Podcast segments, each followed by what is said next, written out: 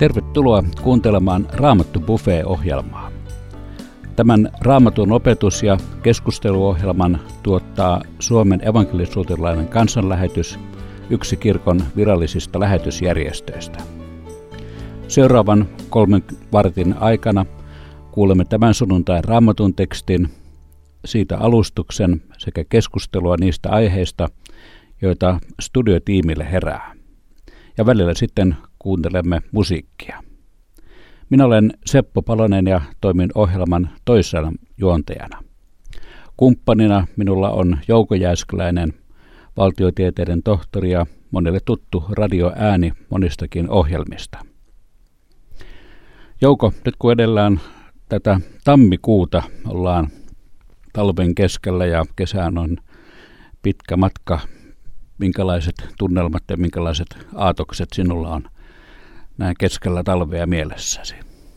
Niin, taisin syksyllä todeta, että kesämökki kirjoitetaan kesämökki ja lausutaan työleiri, mutta kyllä tässä nyt kun joulukuuta ja tammikuuta on saatu elää, niin kyllä se kesämökki ja kesä rupeaa tuntuu tosi kiehtovalta, että toivotaan.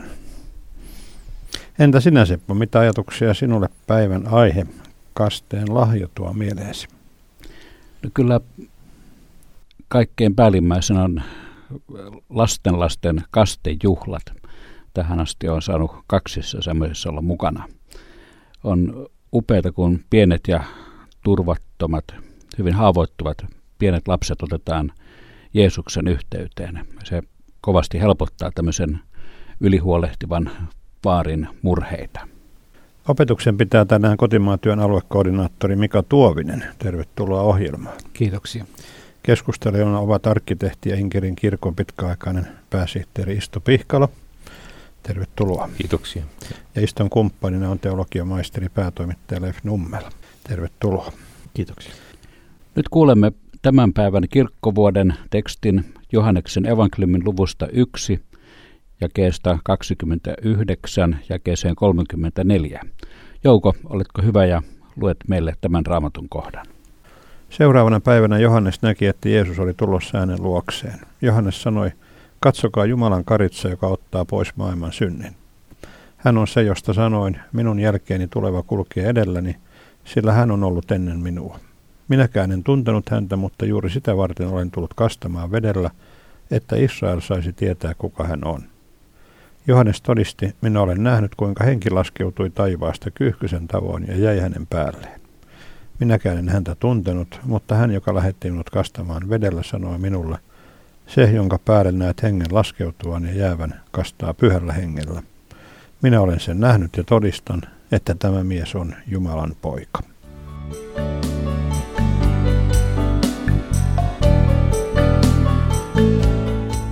Olet mukana kansanlähetyksen tuottamassa Raamattu Buffet-ohjelmassa. Nyt kuulemme Mika Tuovisen saarnan. Mika, olepa hyvä. Olin nuorena Italiassa kansanlähetyksen lyhytaikaisella aktiomatkalla ja lauloimme siellä puistoissa, jaoimme kirjallisuutta ja tuimme, paika- tuimme paikallista protestanttista seurakuntaa. Eräänä iltana nuoruuden innoissa kiipesin yhteen monumenttiin puistossa, josta valitettavasti tipuin kädet edellä maahan. Muuten ei sattunut, mutta sormeni alkoi kohta turpoamaan kuin pulla taikina. Ei auttanut mikään muu kuin mennä makaronimaan sairaalaan. Siellä sormi kuvattiin, väännettiin sopivaan asentoon ja laitettiin jonkinlainen tuki sormen ympärille. Vasemman käden etusormi näytti tuen kanssa luonnottoman pitkältä. Saksassa on eräs maailmankuulu alttaritaulu, Isenheimin alttaritaulu. Sielläkin on yksi pitkäsorminen kaveri. Taulussa on kuvattuna Johannes Kastaja, jonka luonnottoman pitkä sormi osoittaa ristiinnaulittua Jeesusta. Taiteilija on tarkoituksella piirtänyt Johannes Kastajan sormen ylipitkäksi. Taulu kertoo, että Johannes Kastaja halusi kertoa vain yhdestä asiasta, Jeesuksesta. Katsokaa, Jumalan karitsa, joka ottaa pois maailman synnin. Miksi Jeesusta kutsutaan Jumalan karitsaksi? Jonkun mielestä se ei ole kovin kummonen arvonimi henkilölle, jonka kautta maailmankaikkeus on luotu, henkilölle, joka on kolmiyhteisen Jumalan yksi persoona. Häntä kutsutaan karitsaksi. Jeesusta kutsutaan karitsaksi tässä Johanneksen evankeliumin ensimmäisessä luvussa, luvussa kaksi kertaa. Lisäksi apostolien tekojen kahdeksannessa luvussa etiopialainen hoviherra lukee Jesajan kirjan 53. lukua ja kysyy, mitä tarkoittavat sanat, niin kuin lammas hänet viedään teuraaksi, ja niin kuin karitsa hän on ääneti keritsiänsä edessä, niin ei hänkään suutansa avaa. Filippus julistaa hoviherralle tämän Jesajan ennustuksen perusteella evankeliumia Jeesuksesta. Hoviherra uskoo ja hänet kastetaan. Jeesus karitsana mainitaan myös ensimmäisen Pietarin kirjeen ensimmäisen luvun jakeissa 18 ja 19. Pietari kirjoittaa Jumalan hengen vaikutuksesta näin. Tietäen, ette ole millään katoavaisella, ette hopealla ettekä kullalla, lunastetut turhasta, isiltä peritystä vaelluksestanne, vaan Kristuksen kalliilla verellä, niin kuin virheettömän ja tahdottoman karitsan. Lisäksi sana karitsa on tärkeä osa ilmestyskirjan sanastoa. Ilmestyskirjassa karitsa Jeesuksen vertauskuvana esiintyy 28 kertaa. Kun Johannes Kastaja kutsuu Jeesusta Jumalan karitsaksi, tämä voi tarkoittaa ainakin seuraavia asioita. Ensiksi puhuttelu voi viitata vanhan testamentin syntiuhriin. Syntiuhri kantoi ihmisten synnit, synnintekijä sai vapautuksen, karitsa kantoi synnin taakan. Toiseksi puhuttelu voi viitata pääsiäislampaaseen.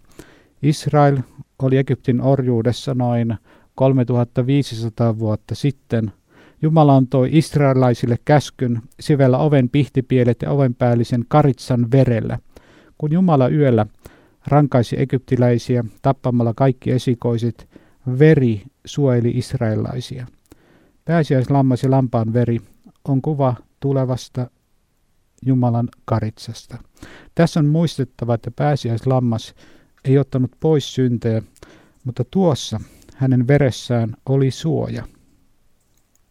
Luin erästä kirjasta, että Jeesuksen käyttämä aramiankielinen sana, joka raamatussamme on käännetty sanalla karitsa, voitaisiin kääntää myös sanoilla poika tai palvelija. Jeesuksen äidinkielellä tämä sana tarkoittaa siis myös poikaa tai palvelijaa. Sanoiko Johannes, katsokaa Jumalan poika, joka ottaa pois maailman synnin. Teologisesti tämä olisi aivan oikein. Vai sanoiko Johannes, katsokaa Jumalan karitsa, joka ottaa pois maailman synnin. Tämäkin on oikein. Vai sanoiko Johannes, katsokaa Jumalan palvelija, joka ottaa pois maailman synnin. Tämäkin on oikein. Ehkäpä sanan moniselitteisyys auttaa meitä ymmärtämään Kristuksen sovitustyön eri puolia. Jeesus oli sekä erityinen Jumalan poika että Jumalan karitsa että Jumalan palvelija. Vanhassa testamentissa puhutaan muun muassa Jumalan kärsivästä palvelijasta, joka kantaa sairautemme ja rikkomuksemme. Meidän pahat tekomme ruhjoivat häntä. Hän kärsi rangaistuksen, että meillä olisi rauha. Herra pani meidän kaikkien syntivelan hänen kannettavakseen. Tämä Jesajan luku 53 jatkuu vielä näin. Häntä piinattiin ja hän alistui siihen – ei hän suutansa avannut, kuin karitsa, joka teuraaksi viedään, niin kuin lammas, joka on ääneti keritsiäinsä edessä, ei hänkään suutansa avannut. Hänet vangittiin, tuomittiin ja vietiin pois. Johannes haluaa huutaa, tämä on se Jumalan palvelija, josta Jesaja kirjoitti satoja vuosia sitten. Hän kantaa syntimme. Tässä on se, josta, jossa raamatun ennustukset täyttyvät. On mielenkiintoista muuten huomata, että raamattu oli Johannes Kastajalle äärimmäisen rakas. Tässä on siteeraa Jesajan kirjan 53. lukua. Edellisenä päivänä hän oli siteerannut lukua 40. Olisiko niin, että Johannes Kastaja on julistustyönsä tiimellyksessä yön aikana kaikessa rauhassa lukenut nämä Jesain kirjan luvut 40 53. Tämä sananjulistaja tutki raamattua ja julisti raamatun pohjalta evankeliumia. Jumalan sana on julistajan tärkein työkalu ja julistajan tärkein tehtävä on perehtyä pyhiin kirjoituksiin. Johannes sanoi, Jeesuksessa ennustukset käyvät toteen. Tämä Jumalan karitsa kantaa synnit. Synti laitetaan karitsan kannettavaksi ja ihminen saa olla vapaa. Sijainen kantaa synnit. Jerusalemin temppelissä uhrattiin näitä sijaisia eläinuhreja Jumalan käskystä miljoonittain. Jumala halusi opettaa, että anteeksi antaminen tapahtuu vain siten, että joku toinen vuodattaa veren ja ottaa synnit kannettavakseen. Uudessa testamentissa hebrealaiskirjeen kirjoittaja toteaa näistä uhreista tällä tavoin. Mutta uhrit päinvastoin muistuttavat synnistä joka vuosi. Mahdotontahan on, että härkien ja pukkien veri poistaisi synnit. Kirjoittaja jatkaa, Meidät on pyhitetty ainutkertaisella uhrilla, kun Jeesus Kristus uhrasi oman ruumiinsa. Eli Raamattu opettaa, että nämä vanhan testamentin uhrit viittasivat yhteen täydelliseen uhriin, jonka Jumala itse lähettää. Uskonpuhdistaja Martti Luther korostaa, että Johannes ei kutsu Jeesusta vain karitsaksi, vaan Jumalan karitsaksi. Jumala heittää meidän syntimme itsensä kannettavaksi. Luther kirjoittaa, synnillä on vain kaksi olinpaikkaa.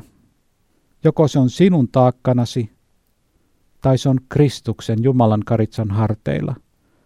Jos sinä joudut sitä kantamaan, olet hukassa. Mutta jos on Kristuksen kannettavana, olet vapaa ja tulet autuaksi. Valitse nyt se, minkä haluat. Olisi kyllä lain ja oikeuden mukaan kohtuullista, että synnit jäisivät sinun raahattaviksesi, mutta armostan on heitetty Kristuksen karitsan taakaksi.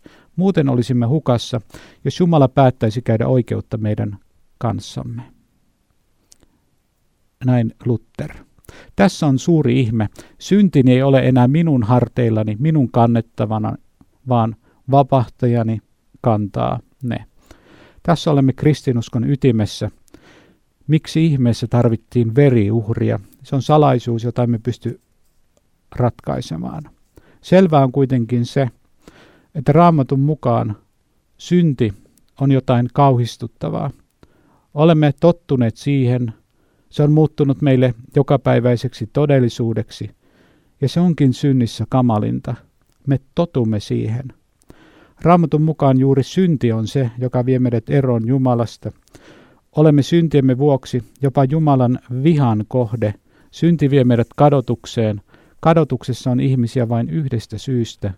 He ovat tehneet syntiä. Meidän syntimme kadottaa meidät. Jeesus, Jumalan rakkauden kuva ja täydellinen ilmentymä, varoitti usein ihmisiä kadotuksesta, synnin palkasta, kuvaten sitä hirvittäväksi paikaksi. Tämä on hyvin epämiellyttävä aihe, mutta kirkon ja kristittyjen, kristittyjen on kuitenkin muistutettava tästä. Jeesus puhui enemmän kadotuksesta kuin taivaasta. Kristinuskon sanoma ei ole yritä elää paremmin, sitten kelpaat Jumalalle. Sanoma ei ole käyttäydy vähän paremmin, että Jumala tykkäisi sinusta enemmän. Evankeliumi ei sano, tee parhaasi, lopulta nähdään riittääkö se. Jumala sanoo, Kristus teki kaiken, Jeesus on ansainnut sinulle pelastuksen ja anteeksiannon. Kelpaako se sinulle? Raamattu lupaa, että kun uskot Jeesukseen, luotat häneen, huudat häntä avuksi, pyydät Jumalalta, että hän ottaa sinut vastaan Jeesuksen tähden ja antaa Jeesuksen tähden syntisi anteeksi, sinua kuullaan. Olen työskennellyt vuosia Virossa lähetystyöntekijänä Kysyin kerran raamattotunnilla Virossa seurakuntalaisilta, joiden keski-ikä lähenteli eläkeikää, seuraavan kysymyksen. Kuka teidän mielestänne on maailmanhistorian suurin syntinen? Mitä he vastasivat? Nämä, jotka olivat nähneet Neuvostoliiton aikaiset kauhut, vastasivat moniäänisesti kuorossa lyhyen kuusikirjaimisen sanan. Stalin. Hän oli ehdottomasti maailman suurin syntinen. Hän tappoi kymmeniä miljoonia ihmisiä.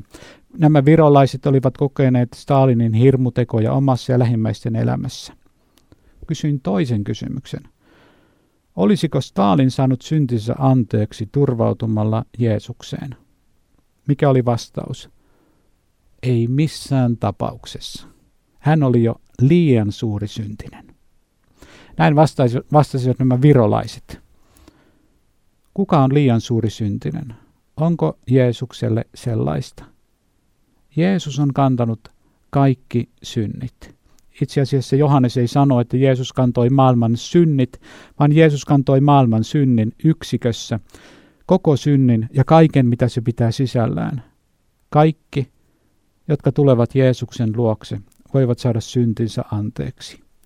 Radikaalisti, ehkä hieman harhaoppisuuden rajapinnoilla, voisi sanoa seuraavasti, kukaan ei joudu enää helvettiin siksi, että on syntinen, vaan siksi, että hän uskonut Jeesukseen, joka otti kantaakseen koko maailman synnin.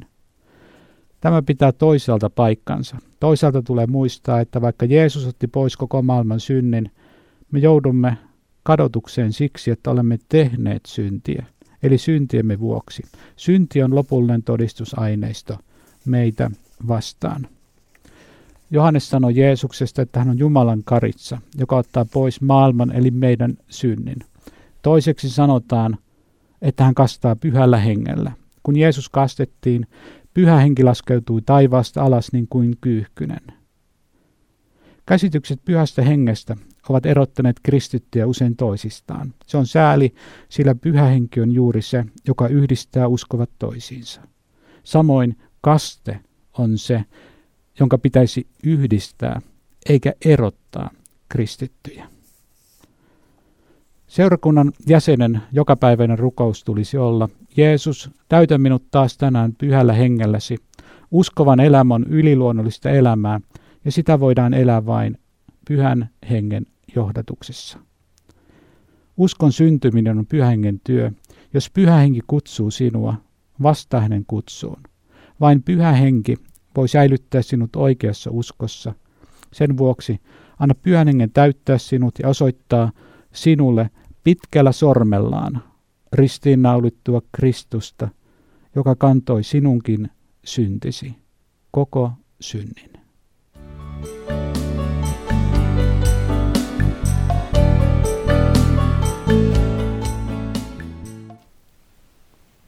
Olet mukana kansanlähetyksen Raamattu ohjelmassa Nyt Isto Pihkalla ja Leif Nummela tässä kanssamme keskustelevat sekä raamatun tekstistä että Mika Tuovisen opetuksesta.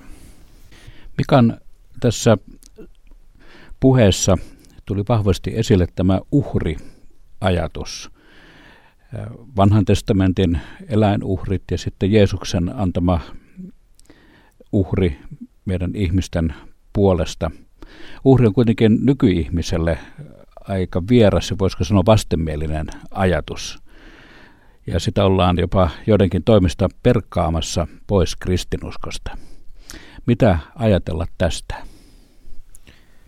Mulla oli tällainen kokemus, täytyy tähän kertoa, että minä olin kerran äänittämässä jotain asiaa ja, ja, ja tuota, tämä äänittäjä sitten osoitti niitä, siinä oli useita kertoja ja hän osoitti, että hän ei ole niin hirveän kiinnostunut näistä asioista, mutta sitten viimeisellä kerralla hän itse otti puheeksi tämän asian, että että kyllä se vanha testamentti on vähän verinen kirja, hän sanoi. Hän sanoi, että hän on vaimon kanssa lukenut sitä ja tässä on niin kuin aika paljon tämmöistä, että veri vuotaa ja, ja tällä tavalla. No mä sitten antaudun hänen kanssaan keskusteluun ja puhuimme siitä, kuinka vanha testamentti tosiaan on sillä tavalla, että siellä uudestaan ja uudestaan ja uudestaan uhrataan näitä eläimiä. Ja hän innostuki siitä sitten sanoi, että niin se juuri on.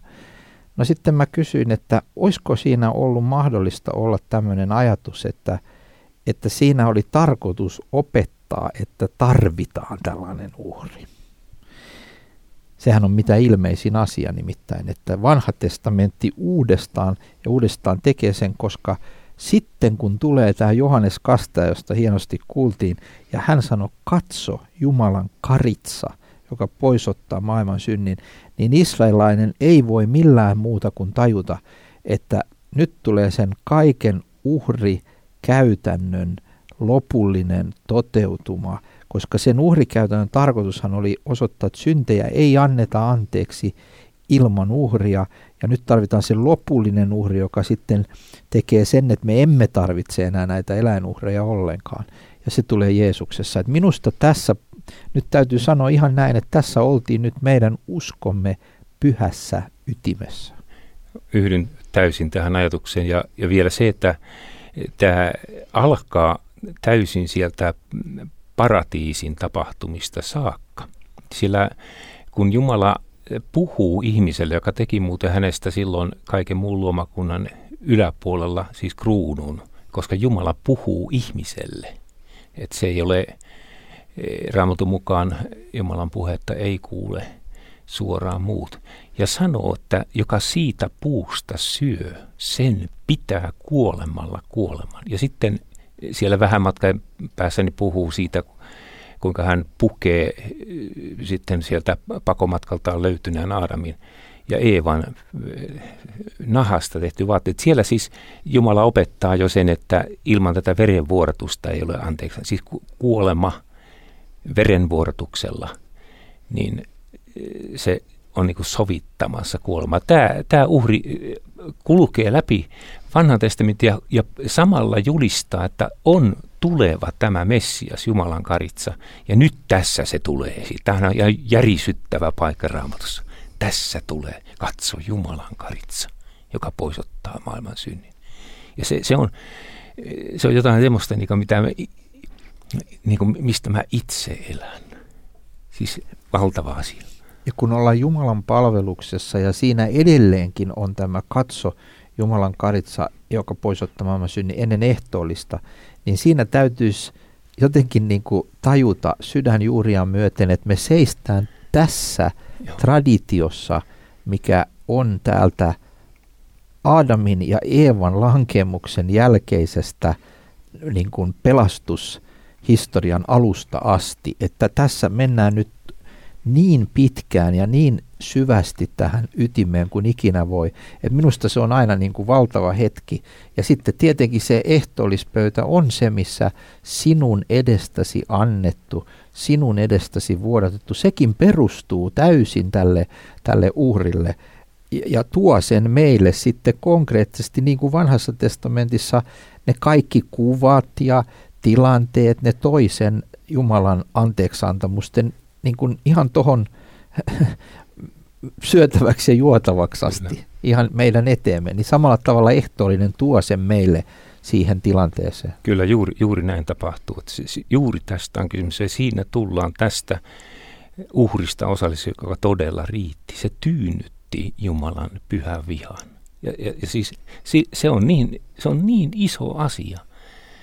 Eihän se mahdu meidän päähän, mutta kun Jumala sitä näin yksinkertaisesti tälle yksinkertaiselle ihmiselle tarjoaa, niin miksi me emme silloin turvautu siihen? Tässä on, tässä on mielenkiintoista se, että tämä karitsa esiintyy hyvin varhain raamatussa.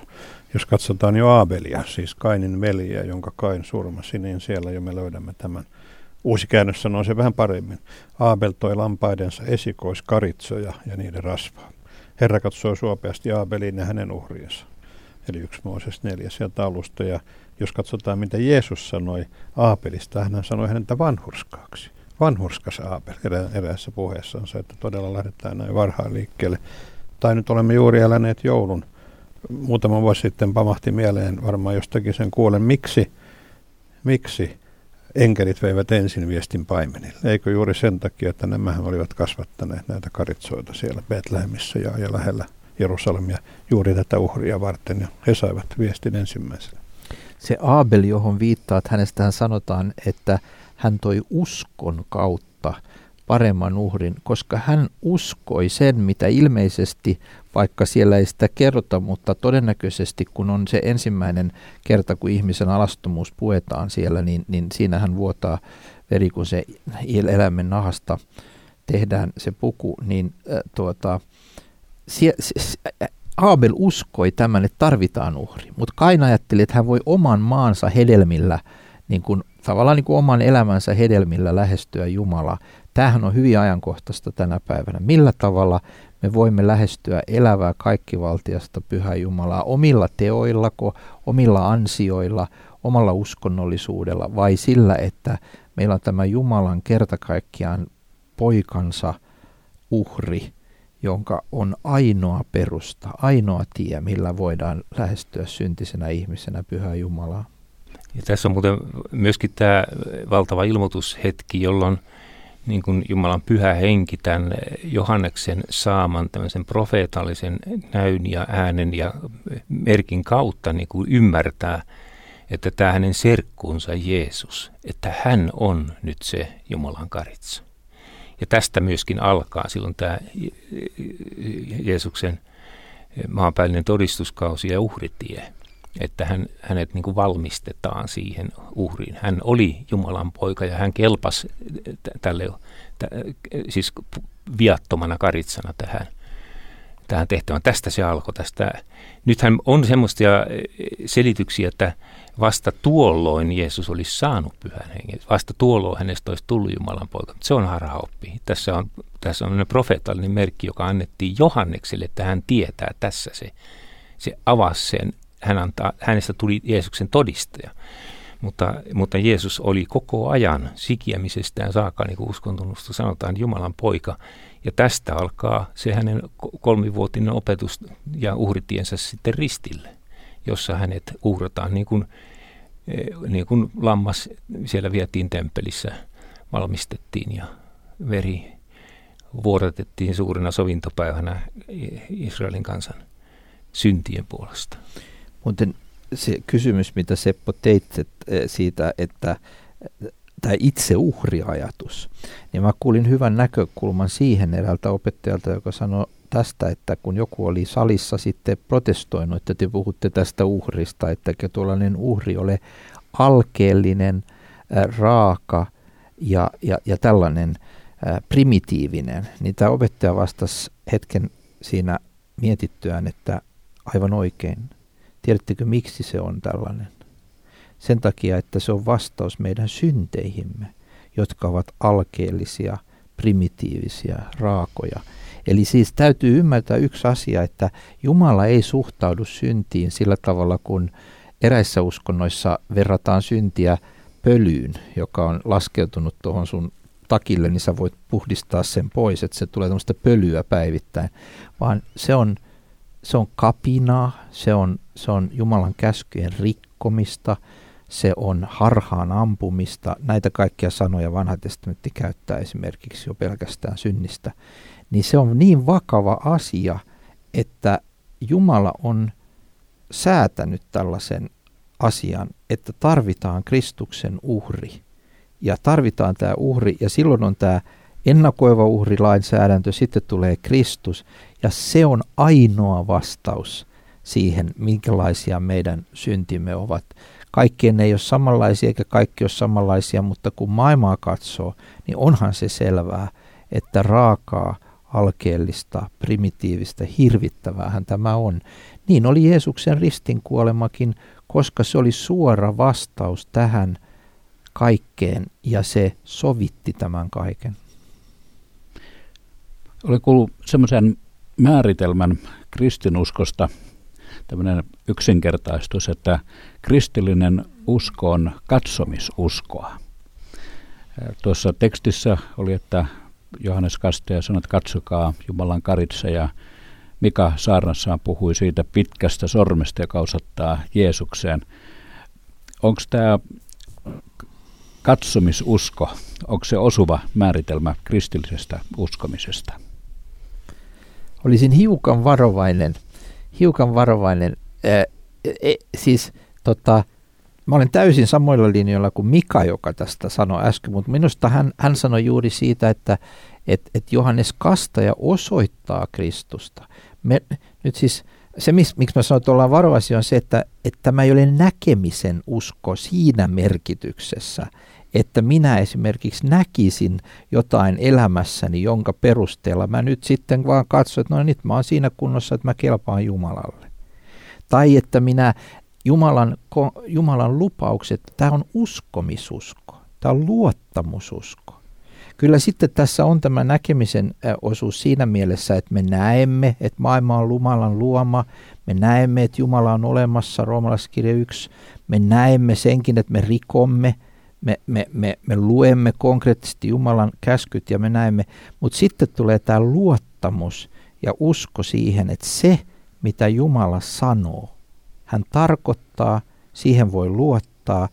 Ja mä luotan Johannes Kastajan todistukseen Jeesuksesta. Sitten mä luotan Johannes Evankelistan, sitten mä luotan Matteuksen, Markuksen ja Paavalin ja näiden valittujen todistajien todistukseen. Ja, ja samalla myöskin siis Jeesuksen omiin sanoihin, niin. koska tota, kyllä tässä on, kun on tämä kasteen lahja, niin kyllähän tässä nyt puhutaan myöskin armovälineistä, siis kasteesta ja ehtoista, mihin äsken viitattiin, jossa me tullaan osalliseksi Kristuksen niin kuin tästä uhrikuolemasta. Että siis siinä meidän synnit sovitetaan. Ja, ja Jumalan sana todistaa siitä ja, ja antaa siis tämän sanan ja näiden armovälineiden kautta meille uskon lahjan. Siis ei ihminen sitä uskoa, joka autuuttaa, niin pystyy itsestään ulos värkkäämään. Se on, se on Jumalan työ ja tässä on ne evät, jolla me voimme saada sen Jumalan lahjan vastaanottaa.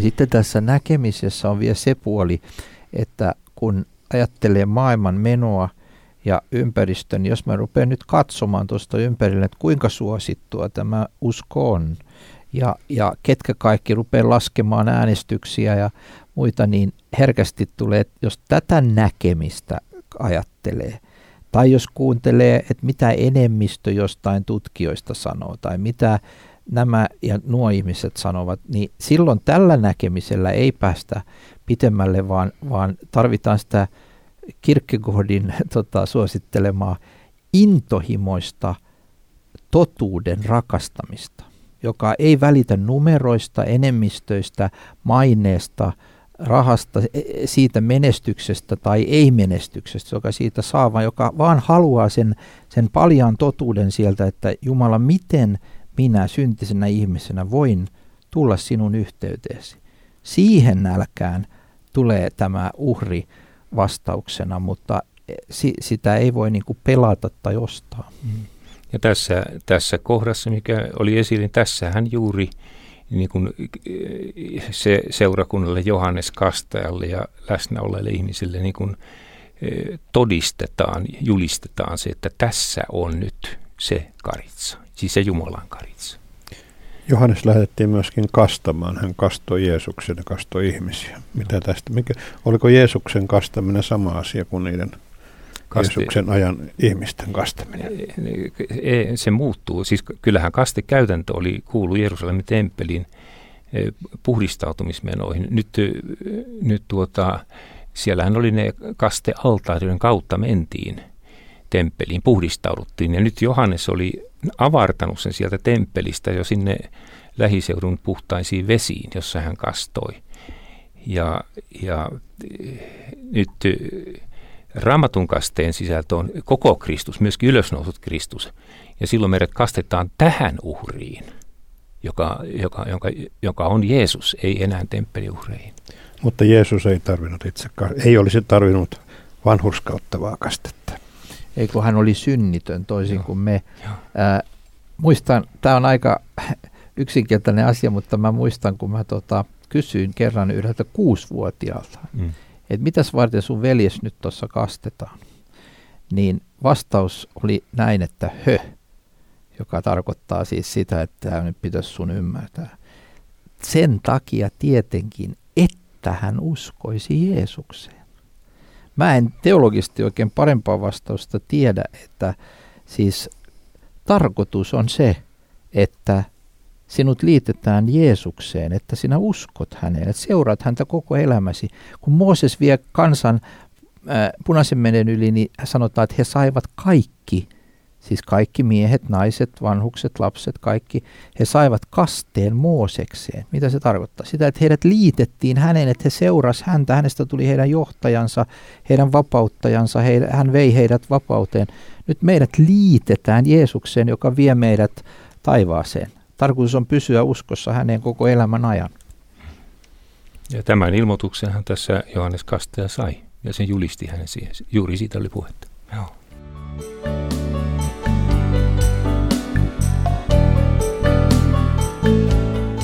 Kotimaisen työn aluekoordinaattori, eli takatuuppari, niin kuin myöskin joskus ystävästi sanotaan, Mika Tuovinen, olet kuunnellut tätä keskustelua. Mitä olennaista tästä poimisit esille ja mitä ehkä painottaisit vielä itse? No olennaista oli tietysti se, että, että Johannes Kastoja sitoutuu todellakin tähän vanhan testamentin pitkään tradition luomisesta tai syntilankemuksesta alkavan tradition syntien anteeksi antamuksesta. Ja siihen, että Jumala valmisti anteeksi annon ja että Jeesuksessa se on luvattu. Ja ta- samalla, aivan samalla tavalla myös minulle tätä tarjotaan. Ja, ja kyllä tässä on minun elämäni tärkein asia. Että se asia, joka erottaa minut Jumalasta, eli minun syntini, niin se on annettu anteeksi.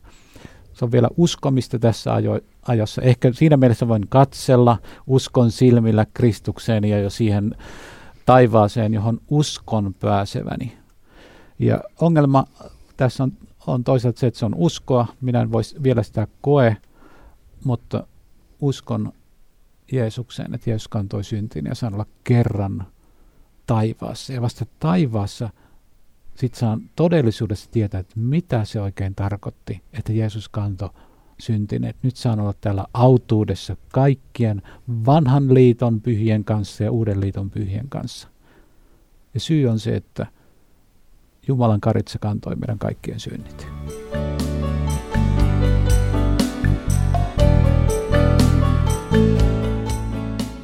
Tämä uuden vuoden ensimmäinen Raamattu Pufe on nyt päättymässä. Kiitoksia Mika Tuovinen saannasta ja opetuksesta. Kiitos Ista Pihkalla ja Leif Nummella kiinnostavasta keskustelusta täällä. Voit kuunnella aiempia ohjelmiamme netistä osoitteessa avaimia.net. Lisää tietoa herätysliikkeemme ja lähetysjärjestömme toiminnasta kotimaassa ja ulkomailla saat nettisivuiltamme kansanlähetys.fi.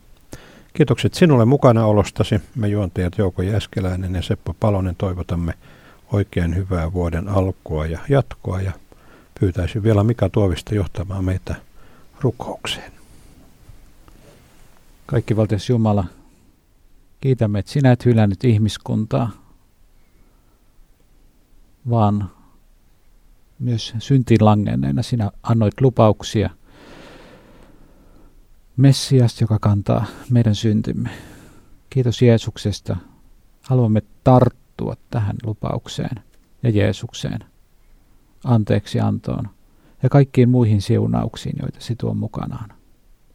Rukoilemme, että koko Suomen maa voisi olla täynnä syntien anteeksi antoa Jeesuksen tuntemista.